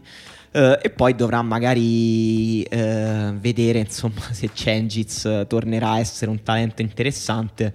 Uh, come tra l'altro ha fatto vedere ieri che secondo me contro il Parma ha giocato molto bene Cengiz. oppure se invece sarà il giocatore pieno di problemi fisici e anche di impatto mentale sul proprio gioco, che è stato in momenti alternati quasi sempre da quando alla Roma, insomma. Sì, alcuni tifosi della Juventus lo ricordano incredibilmente positivamente per la partita con l'Atletico Madrid. È un giocatore forse che deve giocare più a, a, a tutta fascia, quindi più adatto alla, so, al gioco di Conte. Sì, sì, stavo, ero passato a Spinazzola perché eh, stavo pensando a più che altro proprio il, come si dice, il, non il cambio di valuta, ma insomma il, guadagnare o perdere sulla, sul, sul, cambio, che secondo me eh, l'altra questione, al di là di Poletano, è pure il fatto che la Roma aveva puntato molto su Spinazzola, però in realtà effettivamente è un giocatore più adatto al... Um, al gioco di, di, di, Conte che al gioco di Fonseca, anche se Fonseca sì. ha giocato con la difesa a 3 in Coppa Italia. E ehm, diciamo i dubbi ci sono su tutti, i dubbi e anche le speranze, no? perché appunto Spinazzola la partita con l'Atletico, Politano anche ha avuto il suo momento di gloria anche all'Inter, oltre alla stagione col Sassuolo in cui insomma ha attirato già a in quel momento le attenzioni della Roma. Alla Roma mancano i gol, alla Roma manca un trequartista secondo me mm, imprevedibile. Eh, Politano può essere imprevedibile, quando gioca male è molto prevedibile, quello sì. è il problema. Certo se la Roma prende anche Suso... Diventa la squadra più prevedibile del mondo forse. Sì, su quella parte, su quel lato Perché lì. Perché Cengiz sì. almeno è imprevedibile, nel, ma- nel bene e nel male. Eh, sì, anche se secondo me tatticamente è un giocatore non troppo Compl- cioè è complicato da difendere nell'uno contro uno, però appunto sai che lui fa quella cosa lì, poi è molto raro che, che, arrivi a concludere da solo, a meno che ritorni in uno stato di forma come... Quando era quel periodo in cui Under decideva tutte le partite della Roma con delle bombe da fuori, da solo? È stato momenti diversi, è stato due anni fa... È stato all'inizio di quest'anno lui ha fatto un esordio all'Olimpico in cui ha preso palla da centrocampo, ha saltato tutti, ha segnato eh, nel precampionato sembrava un giocatore pazzesco, il più importante della Roma quest'anno. Poi l'infortunio eh, non è stato solo l'infortunio, nel senso che lui è tornato all'infortunio in condizioni indecenti per un professionista e lì dimostra pure di essere un giocatore. Che altro un giocatore che fa dell'esplosività eh, atletica, un, un, suo punto forte. Comunque, ecco, eh, la Roma vista con la Juventus eh, ha anche altri problemi, non è solo l'infortunio di Zaniolo, non è solo l'eventuale esterno destro. Uh, non riesco a capire come siamo arrivati uh, a una situazione in cui la Roma ha bisogno di praticamente quattro terzini perché Kolarov uh, inizia anche lui a mostrare dei sì, segni di usura. Ha giocato malissimo. Con la Juventus ha giocato malissimo, ma insomma, pure lui non è eterno. Florenzi è in rottura totale con l'ambiente. Ehm, comunque non è un terzino affidabile su alcune cose perché anche lui comunque è tornato, forse influenzato dall'ambiente, anzi sicuramente però ci ha messo del suo. Santon, eh, un giocatore della Roma e non della Roma, dipende dai momenti. Bruno Perez addirittura è tornato a giocare in Coppa Italia, ma insomma lì siamo nel, in, nella, nell'offrire spunti comici ai memers della Roma, ma niente di più. E, e, e quindi abbiamo bisogno, la Roma ha bisogno di due terzini, ha bisogno di almeno uno barra due centrali di difesa affidabili a un livello alto. Geco mm, non è anche lui, non è eterno, anche se non, lui c'ha sempre dei momenti in cui cala e gioca bene, però serve un attaccante e, e serve anche qualcuno che faccia gol, serve no, serve anche qualcuno che faccia cazzo Ed è un pochino sì, però, perché poi appunto quando le cose. Poi, tra l'altro, quando le cose iniziano a girare bene, oh pastore, incredibile, ha tornato un giocatore di calcio. Eh, no. Eh, Monopoli eh, torna in prigione e non avrai mai più la carta per uscirne. Funziona così a Monopoli, dovevi aspettare una carta, no? Quello forse era un altro gioco. Devi fare il, il lancio di dadi doppio per Ah, uscire ecco, oppure pagare la cauzione. Esatto, immagini, non hai i soldi e ti diamo un dado solo. Bravo, adesso fai il dado doppio. Va Quindi bene. la Roma è in una situazione di cambiamento Difficile. epocale, nel senso... Difficile, tra l'altro No, eh, Fonseca è una, gioca domenica contro il Genoa e eh, non ci saranno né Florenzi né Kolarov, quindi vedremo probabilmente Santon e Bruno Perez. Questa è la classica partita in cui la Roma si sacrifica per salvare una squadra nobile in difficoltà. Esatto, il Genoa è stato la spalla l'anno scorso. Quest'anno speriamo sia il Genoa. Comunque abbiamo fatto una domanda a cui arriviamo però prima rispondendo noi. Eh, cioè a, a voi abbiamo chiesto una cosa che va sorpreso in positivo e in negativo in questo eh, inizio, in questo girone d'andata della Serie A. E noi, siccome siamo noi che parliamo e facciamo il podcast, ne abbiamo scelte 3 per 1 addirittura, che, mh, di cui parleremo eh, anche brevemente. E non so se Daniele vuole dire la sua prima. Eh, scusa, positiva o negativa? Perché... No, cominciamo dalle, dalle positive, perché Eh, si comincia in positivo e si chiude in negativo per dare l'amarezza agli ascoltatori. Guarda, alcune le abbiamo già nominate, no? Sì, L'Atalanta è ehm, un modello eh, di società, ma, ma anche e soprattutto io guarda, vorrei spogliare il più possibile la retorica intorno all'Atalanta e andare proprio alla base. È una squadra che gioca con dei principi chiari, con un allenatore che è stato trattato come un coglione da tantissimi tifosi eh, italiani, eh, che finalmente ha trovato un contesto che gli desse ehm, fiducia eh, dei giocatori eh, da allenare bene e che ha allenato bene e che sono arrivati a dare il massimo, giocatori trattati come dei coglioni da altri tifoserie italiani tipo Ilicic. Ehm, e quindi per me è, l'esempio di che di come un campionato che non è magari più eh, non attira più i migliori talenti brasiliani under 17 anche perché quelli li compra tutto il Real Madrid eh, magari puoi comunque fare qualcosa di buono e, e magari un giorno andare a competere ad alto livello in Europa. Per me squadre che sono arrivate in finale e semifinali di coppe europee negli anni passati non hanno niente di meno di quello che una qualsiasi squadra italiana può costruire nel tempo. Certo dovremmo perdere l'abitudine di esonerare gli allenatori dopo tre partite. sì, davvero. E dico la mia prima positiva che è eh, l'importanza che hanno avuto i trequartisti in Serie A in questo girone d'andata o comunque i rifinitori, quindi i giocatori che si occupano di dare l'ultimo passaggio e che spesso sono proprio anche il trequartista centrale come posizione di campo. Eh, la Juventus gioca col trequartista, l'Inter ne ha comprato uno fortissimo nel mercato di gennaio, la Roma ha Pellegrini, la Lazio ha Luis Alberto Mezzala, che però è un rifinitore a tutto campo praticamente. Eh, ma anche squadre un pochino più in basso in classifica. Il Cagliari, che è stata la sorpresa del campionato, ha visto il ritorno di Nainggolan ad altissimi livelli come trequartista a Sì, è stato spostato in avanti rispetto a come veniva usato anche all'Inter l'altro anno. Esatto, era ritornato Mezzala, giocatore secondo me dalle doti tecniche, tra l'altro paradossalmente sottovalutate, ha fatto degli assist d'esterno, ha un uso dell'esterno Nainggolan, secondo me davvero tra i migliori al mondo in quel, in quel fondamentale.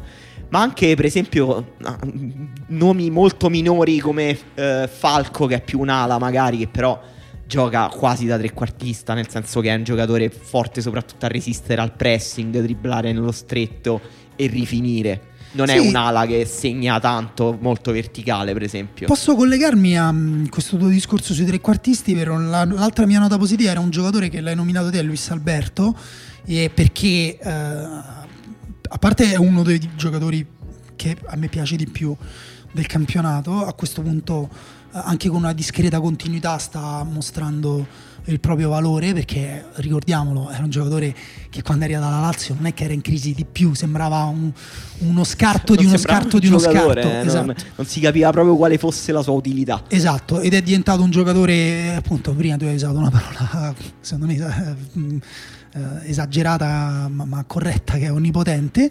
E eh, tra l'altro il campionato italiano eh, in cui l'equilibrio è sempre contato tantissimo lui gioca in una squadra tecnica ma verticale con giocatori tecnici con cui lui deve associarsi ma che amano attaccare la profondità che amano arrivare in porta con tre passaggi e, e, e lui è effettivamente l'equilibratore, è il cervello, anche questa è una cosa che abbiamo già detto.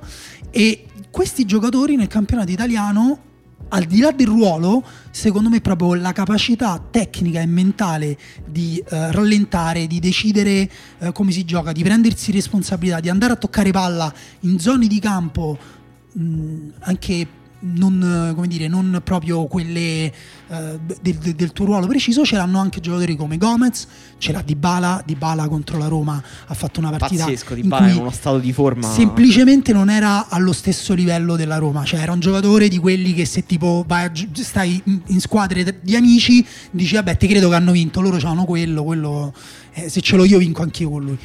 e, e, quindi per me un discorso che va bene l'equilibrio, questo si lega per me a un'identità anche di calcio italiano. È vero che noi, um, gli allenatori, la tradizione, è una tradizione per l'equilibrio, una tradizione... Sì, sì. Uh, però l'equilibrio non significa uh, rinunciare a un aspetto o a un altro, anzi significa avere uh, una giusta dose di tutti gli aspetti e giocatori così forti tecnicamente inte- e di intelligenza e e anche proprio tecnica sono, sono giocatori preziosi per il nostro campionato e secondo me dovremmo essere più bravi a cercarne altrove e forse lo stiamo diventando no? perché il Milan per esempio vuole forse prendere Dani Olmo Fabian Ruiz nel Napoli è un giocatore giovanissimo secondo me crescendo diventerà uno dei giocatori migliori del campionato italiano sì, sì, magari, magari, sì, speriamo. Una squadra che non uh, si affida moltissimo alla tecnica, che però è stata, secondo me, la sorpresa uh, più grande insieme alla Lazio di questo campionato è il Verona.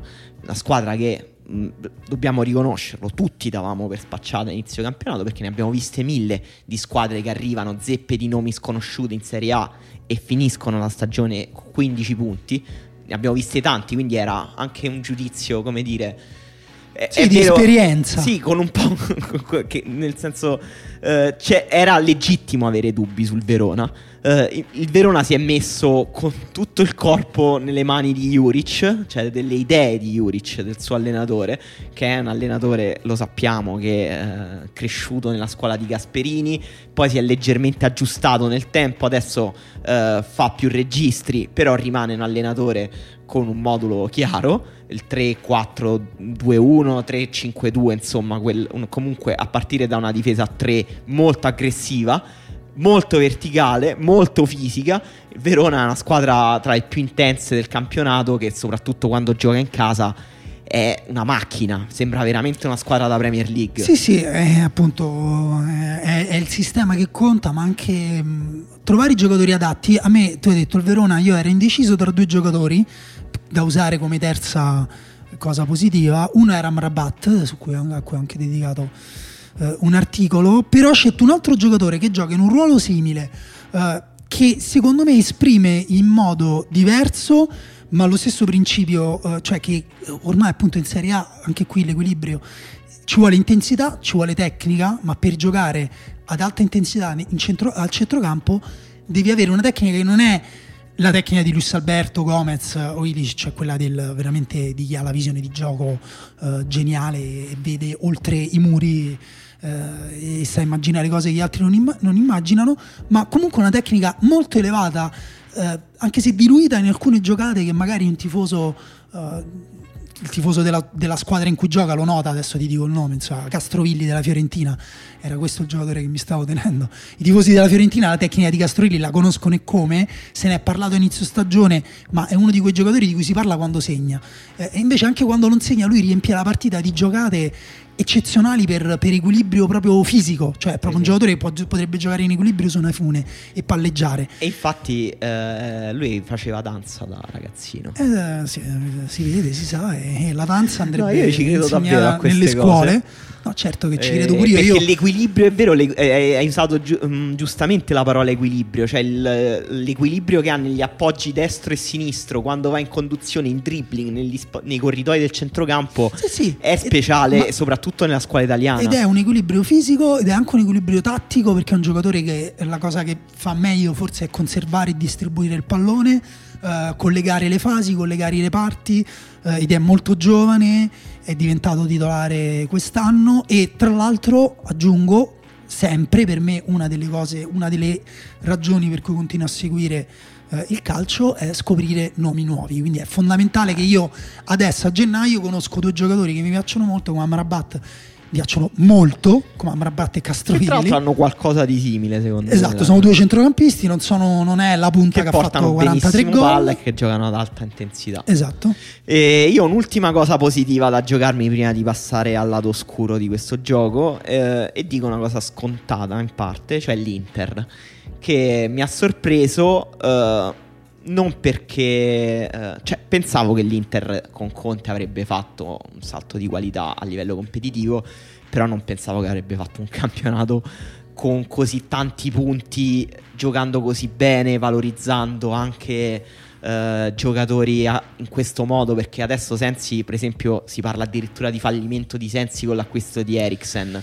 Però eh, anche tolto Sensi che ha giocato comunque un paio di mesi eccezionali, eh, Brozovic che secondo me ha alzato ulteriormente il livello della sua distribuzione palla, Lukaku, Lautaro, Lautaro Martinez, Sì, giocatore sì. da strapparsi i capelli secondo me negli ultimi due mesi e mezzo, cioè un giocatore No, è, pazzesco. è fuori dal dubbio. Una cosa è dire viene Conte, l'Inter sale di livello, un'altra cosa è vedere effettivamente come questa cosa avviene e come vengono usati dei giocatori che tu pensavi di conoscere. Esatto, secondo me poi l'Inter ha giocato anche meno bene di quanto mi aspettassi, nel senso che con- le squadre di Conte, il Chelsea del primo anno, la Juventus, eh, erano squadre che giocavano meglio di così, secondo me, anche l'Italia.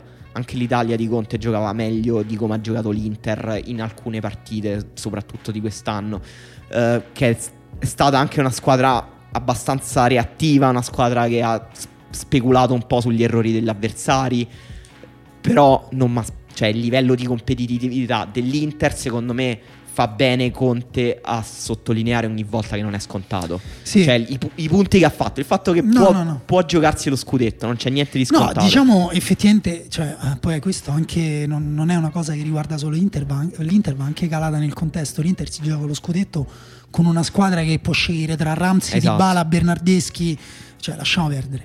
Ehm, a- Sì, cose negative un po' velocemente, Sì. Per me la prima gli infortuni.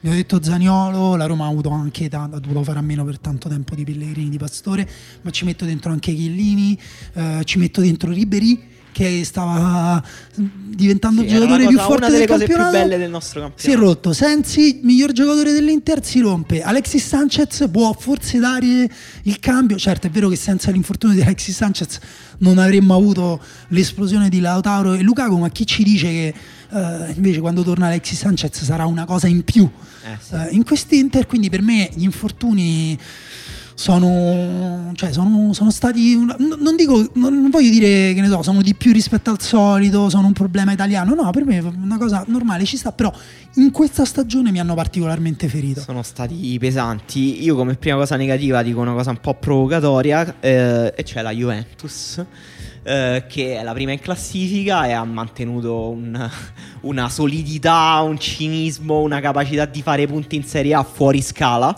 eh, e questa è la cosa che non ha perso. eh, però bisogna parlare di cosa non ha guadagnato, che è tutto quello che ci aspettavamo da Sarri eh, quando è arrivato alla Juventus.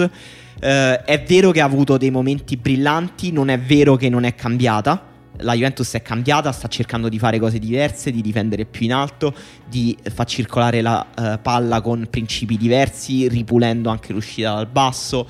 Eh, ha fatto delle partite brillanti, penso soprattutto a quella a San Siro. Ha fatto delle giocate brillanti. La Juventus ha segnato alcuni gol Eh, infatti io guarda che belli. in realtà io stavo per mettere tra le cose positive anche solo per quel poco che si è visto di, di, di Sarri, Però secondo me è troppo poco e voglio parlare ci sta, ci di questo anche dell'ultima partita con la Roma, dove la Juventus ha giocato mh, benissimo i primi dieci minuti, pre- aggredendo la Roma in alto, dando continuità a quello che si era visto anche col Cagliari la partita prima, e poi si è svuotata e secondo me quasi non meritava di vincere la partita No, sono, su, su questo guarda, sono, sono un po' d'accordo, però appunto secondo me si stanno vedendo delle cose eh, che magari aumenteranno, insomma.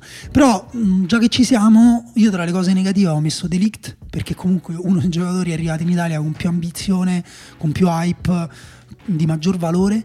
Giovane, eh, semifinalista di Champions League, pagato carissimo, fortissimo il fatto che lui stia facendo tutta questa fatica ad adattarsi a- a- alla linea di Sarri e al gioco maggiormente a zona è un po', un po' preoccupante. Diciamo, un po' preoccupante. Non vorrei neanche che veramente il campionato italiano diventasse quello che ha distrutto eh, questa stagione diventasse quella in cui qu- quantomeno è stato ridimensionato uno dei giocatori più affascinanti de- de- dell'anno scorso insomma per me uno dei giovani più pronti più forti più poteva giocare dappertutto contro chiunque Sì, senza, senza ovviamente da- dare sentenze, però eh, è stata No, questa prima parte di stagione, girone d'andata diciamo, è stato se- al se di Lu- sotto delle aspettative. Esatto, se Lukaku arriva e va oltre le aspettative, Delict arriva e va sotto le aspettative. Adesso si parlava di un recupero dall'infortunio non ottimale. Io l'ho visto entrare contro la Roma in forma, stava in forma. Secondo me lui la panchina di Miral la faceva perché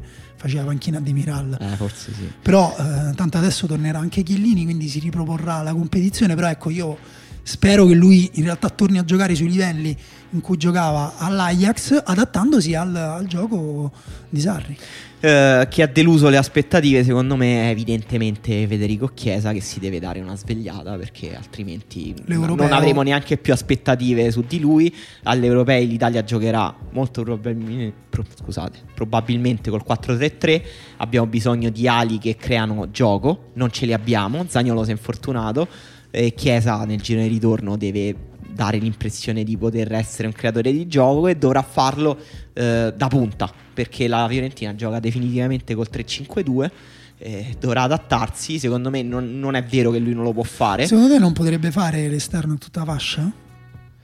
e là lo, lo fece se non sbaglio forse a inizio carriera con Paolo Sousa proprio agli inizi inizi Eh, sì però no cioè nel senso non mm, se ne abbasserebbe la Sì, dimensione Però secondo me lui ha bisogno di, di campo, cioè il problema nel fare la seconda punta è che mm, ha meno campo. Secondo me se ne deve andare dalla Fiorentina perché è una squadra Eh, troppo capito. problematica, è un ambiente forse pure problematico per lui e secondo me deve A andare in Premier proposito League. eh, di esatto. ambienti problematici, Esatto. la mia terza delusione potrebbe tutto il Napoli potrebbe andare in- non in Premier League, in Liga, perché eh, anche per il rapporto insomma con la Spagna.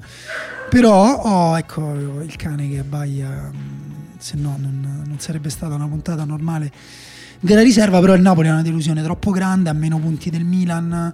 ehm, ha esonerato un allenatore che era andato lì non per rivoluzionare niente, non per inventarsi chissà cosa, però sembrava che Ancelotti dovesse durare, portare una sorta di normalizzazione rispetto a Sarri, invece è durato di meno, ha fatto male quest'anno, ha partecipato al decadimento di una solidità che legava dirigenza giocatori pubblico. Gattuso, una bravissima persona, non so veramente come esprimere la mia stima per... Forse è, forse è il singolo professionista del calcio italiano con cui più volentieri passerei del tempo, anche, per, anche nonostante le cose brutte eh, che sono circolate, Sì. come chi- chiamava che sì, e, e Piontek non, non è importante perché fa parte della sua persona, ma lui dentro è veramente una grande persona, onesta, eh, rilascia sempre, onesta non eh, onestà, ma onesta proprio sincera, Sì. che, non, che non- che non si fa calcoli, che non...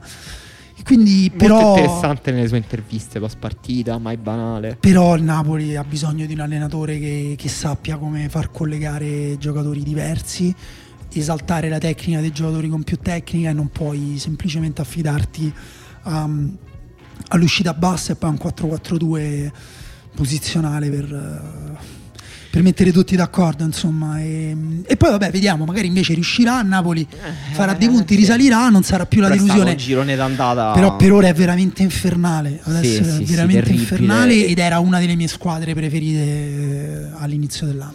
E un allenatore che a me piaceva, eh, che però negli ultimi boh, un ultimo anno e mezzo, forse da un sacco di tempo, in realtà che De Zerbi va molto male col Sassuolo. Ha fatto, se non sbaglio, 49 punti in 50 partite di Serie A. Vero. La sua proposta di gioco, soprattutto, e questa è la cosa più deludente, non sembra muoversi di una virgola. Una ah. fase offensiva brillantissima, costruita bene, con degli, uno scaglionamento degli smarcamenti. Eh, in alcuni una, momenti, una, neanche sempre. Spa- eh? Neanche sempre, però secondo me tre quarti delle volte sì una fase difensiva inesistente. De Zerbi è anche il tipo che va ai microfoni e dice eh, non mi rompete, non mi dite che non faccio la fase difensiva perché divento matto, però è così Roberto, è così. No, più che altro non... No, ma lui la farà senz'altro. Eh, la fa male, la però fa male, non è ben allenata. Non... È, è, imbarazzante alcune volte il Sassuolo. Sembra davvero una squadra di Zeman, dell'ultimo Zeman, di quando Zeman è tornato in Serie A, sembrava semplicemente non aggiornato e non fare la fase no, difensiva. però guarda, sai secondo me perché si incazza e forse anche proprio una, un, una possibilità di interpretazione. Non è che magari non, ehm, lui non l'allena oppure non gli interessa, magari lui effettivamente non, non lo so, gli mancherà magari qualcosa per allenare bene eh, certo, determinate vabbè, situazioni. Così. Magari non è che lui, però una cosa è dipingerlo come un fighetto, un'altra cosa è dire effettivamente il Sassuolo che non è che sta messo male in classifica, cioè nel senso...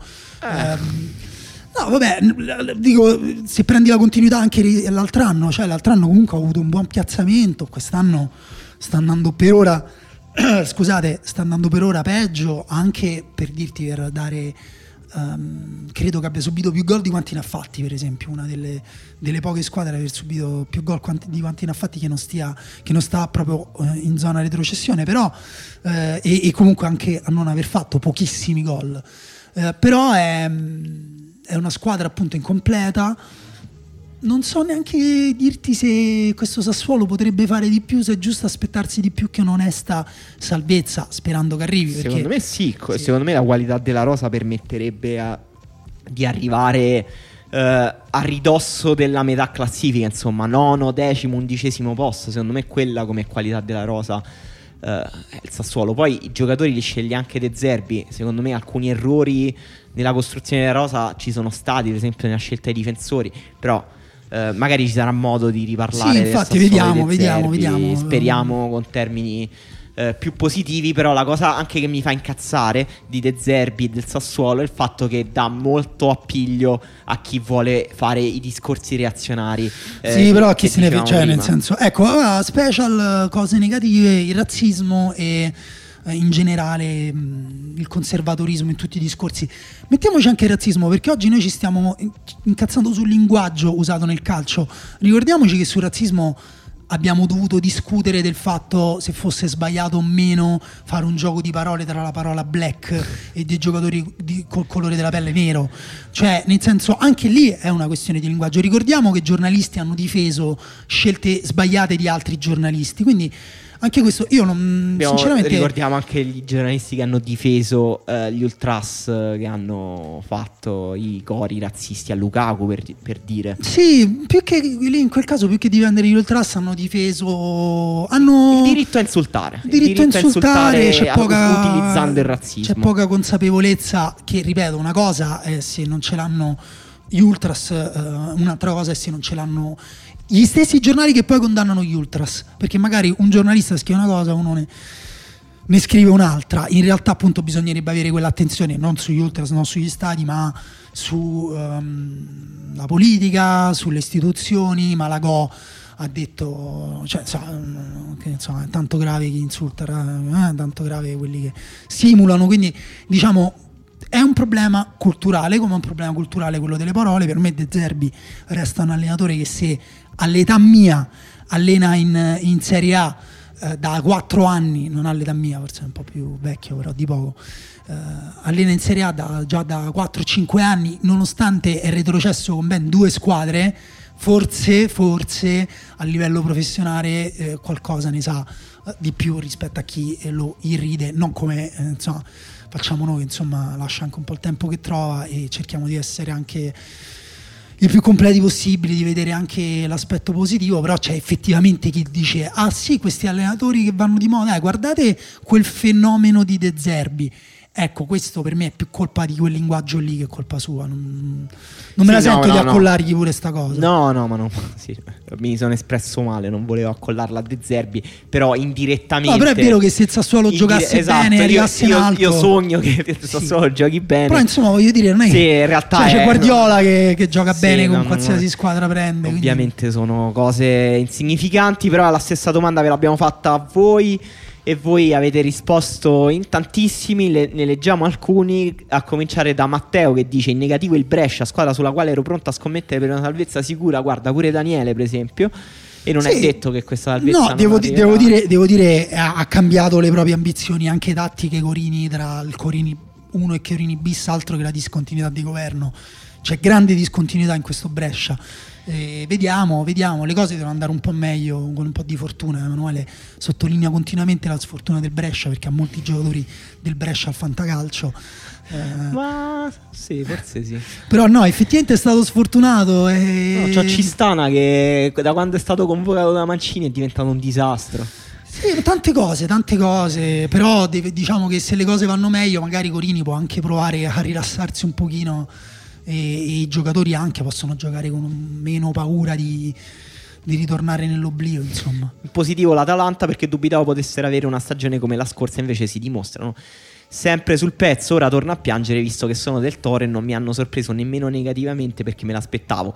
Ma di cosa, Matteo, che state in un'ottima posizione di classifica? Non voglio aggiungere altro. Paolo dice il negativo è il Napoli, in positivo faccio eh, fatica a vederne. Forse il fatto che dopo quest'anno comincerà un nuovo ciclo. Il fatto è che quando la tua squadra fa veramente schifo, non riesci più a goderti 100 per, al 100% il calcio.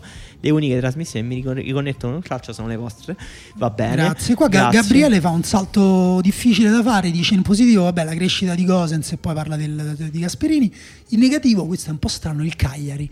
Perché nonostante la bella posizione in classifica, nel due terzi delle partite che ho visto, mi è sembrata una squadra poco intelligente in attacco con scelta a mio avviso incomprensibile e progressioni ego- egoistiche a testa bassa in netta inferiorità numerica. Allora, a parte che io ho parlato male del Cagliari quando era primo in classifica, però mi sembra strano metterlo tra le note negative e non sono molto d'accordo con questa cosa dell'intelligenza. In realtà il gioco del Cagliari è fare lunghe transizioni.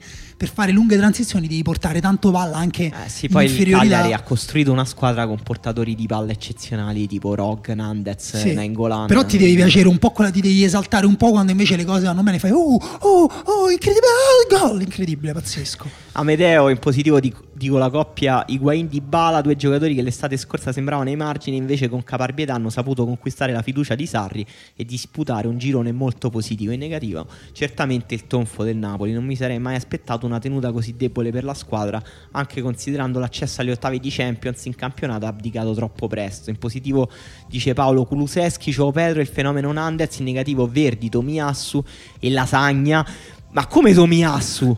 Ma come ti permetti, pure, Paolo? Pure, pure Lasagna, sinceramente, non sto seguendo benissimo l'Udinese, però non, non, non, so, non so, se proprio lui abbia dei, delle. Forse sì, perché tra l'altro. Tomiassu sta giocando benissimo. Non, non lo so. Intanto Laura dice in positivo finalmente una corsa decente allo scudetto, l'abbiamo detto anche noi, nonostante io di Juventus, vedi che anche loro si divertono di più. In negativo Napoli-Milan e i problemi di razzismo eh, che continuano a dilagare. Eh, sì. Marcello dice in positivo sarà scontato, ma il Verona di Juric non credevo potesse fare, eh, un, un, far giocare un quadrato di centrocampo con così tanta qualità ed essere decima in campionato. In negativo Biraghi e Lazzaro confidavo potessero dare un boost offensivo o quantomeno un po' di coraggio sugli esterni, invece fatico a ricordare una volta che hanno stoppato palla in avanti. Eh, Biraghi io un po' me l'aspettavo. Lazzaro non lo conoscevo benissimo, però se l'avevano preso a quelle cifre mi aspettavo pure io un po' di più. In molti citano come negativa la, la, la, stagione del Napoli, anche facendo dei nomi, Mertens, Di Lorenzo. Uh, qui Giovanni invece, oltre al Napoli in negativo, uh, sottolinea in positivo l'exploit di Lautaro. Prevedibile in sé, ma non in questo modo esponenziale. Secondo me, prevedibile in sé fino a un certo punto perché veramente sta, sta, ha, ha, smussato gli angoli fino quasi a diventare una lama tagliente. Eh, adesso se diventasse veramente un, killer nel, nella tre quarti potrebbe diventare un giocatore eh, unico. E già così comunque secondo me insomma è, è, non è che è salito di, di un livello ma è salito di tre o quattro livelli. In positivo qualcuno cita Smalling, in negativo sì, Smalling sicuramente una delle sorprese positive del campionato, in negativo qualcuno cita Piontek e Paquetà e sì, eh, sì mo, non, non, c'è molto da aggiungere. Eh, alla riserva avevamo parlato, avevamo espresso un sacco di dubbi su Piontek, invece eravamo più convinti da Paquetà. E secondo me non è detto, per esempio, che Paghedà in Non si sa manco a Paghedà bene che cosa è successo. È diventato un panchinaro in corso d'opera. E strano, anche lì i giocatori hanno inseriti nel tempo. Quindi diciamo si capirà più avanti quale sarà il suo valore. Eh, Andrea dice in positivo Parma-Verona e anche l'adattamento all'Italia di Fonseca, in negativo Milan-Napoli, ma anche, anche lui sottolinea un giocatore che è vero, che è decaduto quest'anno, che è Bernardeschi. Madonna. Madonna, sì, decisamente. In positivo qualcuno cita anche Teo Hernandez, eh, perché sembra che giochi in Premier League mentre i compagni in Lega Pro. Uh, pazzesco De Hernandez è vero ha avuto un girone d'andata incredibile. Qualcun altro mh, cita in positivo anche Bastoni. Ludovico dice credo in negativo l'assenza di aggiornamenti sul palio di Manusia. E torneremo, torneremo perché eh, ad agosto questa è la citazione torneremo nel processo Pacciani. Vabbè. Ah no, non, non, l'ho fatta involontariamente, forse è una semplice contiguità morale. E ad agosto il Nicchio tornerà a correre, quindi non ne sto parlando perché, a parte, come dire, bisognerebbe parlare di tutte le sottotrame, ma io non, non vivo a Siena, quindi non non le conosco, però insomma qualcosa diremo. In negativo l'eterno, ah, questo è Alberto, l'eterno ritorno della narrativa calcistica a temi come il calcio all'italiana, l'abbiamo detto, fatto che di pasta asciutta e catenaccio. Sì, è sì, bella sì. questa definizione. È vero. Uh, in negativo l'atteggiamento rimissivo di Zingaretti nei confronti delle politiche migratorie dei governi precedenti. Ma che ti sorprendi, Davide? Questa è la politica del PD sempre. In positivo il fare sbarazzino della nuova inquilina del terzo piano della casa dall'altra parte della strada. Beato te, Davide. Che ti devo dire? E Alessandro in positivo cita, oltre ai soliti nomi fatti, rafforziamo un pochino quello di Bastoni, anche due giocatori del Verona, perché è vero che il Verona, Juric, eccetera, però anche due giocatori, uno quello che ho fatto io, Amrabat, e l'altro è Ramani, che, di cui tra l'altro si parla. Sì, eh, no, non si parla, mercato. Ramani è stato comprato dal Napoli. Ah, ok, eh, sei giugno. tu l'esperto. in positivo l'hype che c'era la, la, uh, per la corsa a tre per la testa della classifica, allenatori affermati, rose rinnovate, nuove idee tattiche. Uh, non, però non capisco. Eh, in negativo il crack quasi verticale del Napoli. Ah, forse sì, Napoli, quella sì, cosa lì. Napoli è quella di più. Gianmarco fa una serie di nomi in positivo. Kuluseschi, il Toro, credo. O forse il Toro, chi potrebbe essere? Lautaro? Sì. Non so, ha scritto solo sì, sì, è Lautaro, Lautaro. Eh, Teo Hernandez, Sensi, Smalling, poi Verona, Lazio, Atalanta, Cagliari e Fonseca che non è la Roma. Eh, in negativo Under, eh, giusto sì. Lozano. Sì. Giustissimo. Scione non lo so, non l'ho seguito abbastanza, ma il eh, Genoa cioè, ha grandi problemi. Non, non, non, prendiamocela con Scione. Scione panchinato, però anche questo va detto. Biraghi, aggiunge Biraghi, in Napoli l'infortunio di Zaniolo, Amadeus e Zazzaroni. Eh sì, è tutta la stessa clima culturale. Se, se Babucci dice negativo il rendimento di Chiesa, detto positivo Bastoni. Davide Giusto. sottolinea l'esperienza di Giampaolo al Milan, ci credevo tanto. Questo anche eh, è vero, pure vero, quella. È vero. Quello è brutto perché anche quello ha dato adito a vero, chi eh, vuole prendersela con i sognatori. Sì, tra l'altro, vabbè. N- e che due mesi prima alla... diceva. Sì, esatto, due mesi prima c'era eh, Giampaolo il maestro, eh, esaltazione sulle sue dichiarazioni sulla testa alta e giocare a calcio. Eh, e, e lì forse c'è calma. Esatto, esatto, esatto.